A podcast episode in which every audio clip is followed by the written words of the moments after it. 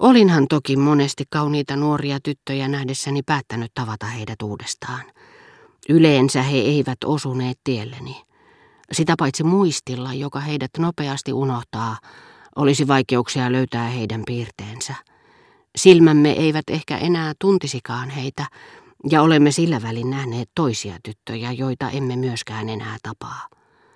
Mutta silloin tällöin, ja niin oli nytkin käyvä, mitä itsetietoiseen tyttöryhmään tulee, sattuma tuo heidät eteemme kerran toisensa jälkeen. Silloin on sattuma mielestämme kaunis, sillä näemme siinä tavallaan elämämme suunnittelemiseen tarvittavaa, orastavaa tahtoa ja järjestelyä. Se tekee helpoksi, väistämättömäksi ja joskus keskeytysten jälkeen, jotka ehkä ovat houkutelleet uskomaan, että saattaisimme lakata muistamasta julmaksi uskollisuuden kuville, joiden omistamiseen uskomme myöhemmin olleemme ennalta määrätyt, ja jotka ilman sitä jo alkuvaiheessa olisimme voineet unohtaa siinä, missä monet muutkin, kovin helposti. Sään luun loma alkoi olla lopullaan, enkä ollut enää nähnyt näitä tyttöjä hiekkarannalla. Iltapäivisin hänellä oli käytettävissään liian vähän aikaa Balbekissa, jotta hän olisi voinut tehdä minulle sen palveluksen, että olisi yrittänyt tutustua heihin. Iltaisin hänellä oli enemmän vapaa-aikaa, ja hän vei minut usein rivbelleen niin kuin ennenkin.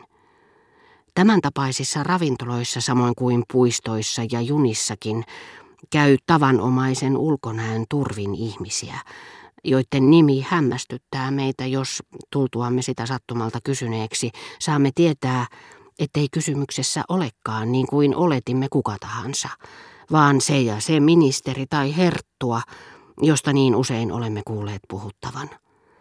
Jo pari-kolme kertaa me olimme, sään Luu ja minä, nähneet Rivbellen ravintolassa erään pöydän ääressä Siinä vaiheessa, jolloin suurin osa asiakkaista oli poislähdössä, suurikokoisen jäntevän miehen, jolla oli säännölliset piirteet ja harmahtava parta, mutta jonka mietteliäs katse pysyi päättäväisesti suunnattuna tyhjyyteen.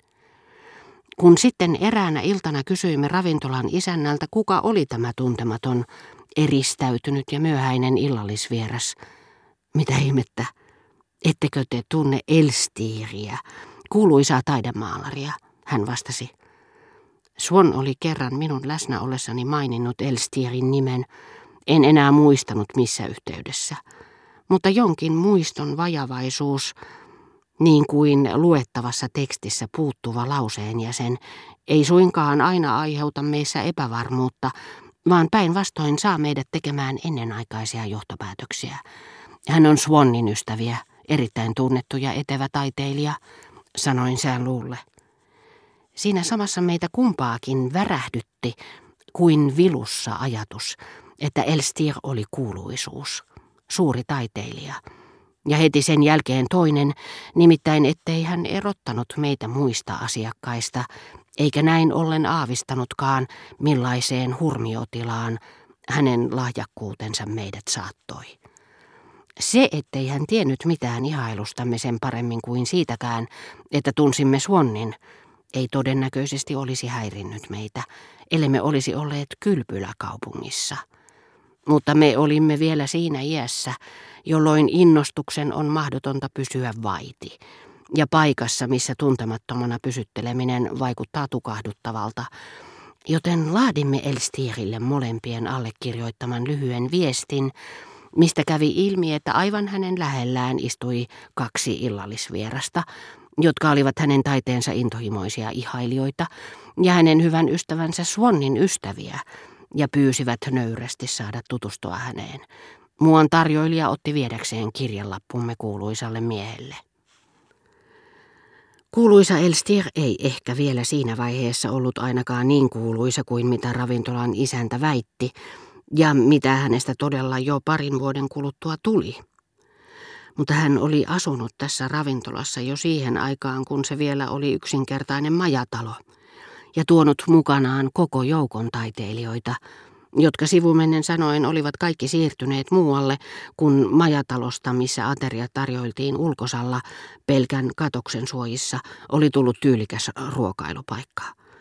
Elstir itse oli tullut Rivbelleen vain siitä syystä, että hänen vaimonsa, jonka kanssa hän aivan lähiseudulla asui, sattui olemaan matkoilla.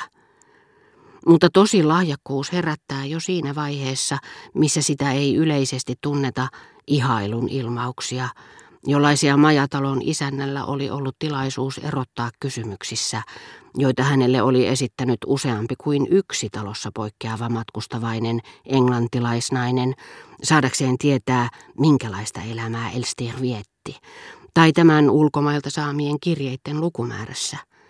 Siitä lähtien isäntä oli ollut herkempi huomaamaan, että Elstir ei halunnut itseään häirittävän, kun hän maalasi, että hän saattoi myös nousta ylös keskellä yötä, jos oli kuutamo, viedäkseen nuoren mallinsa meren rannalle, ja hän oli päätellyt, ettei näin suuri vaivannäkö ollut mennyt hukkaan, eikä turistien ihailu ollut katteetonta tunnistaessaan Elstirin maalaamassa taulussa Rivbelleen johtavan maantien poskeen pystytetyn puuristin.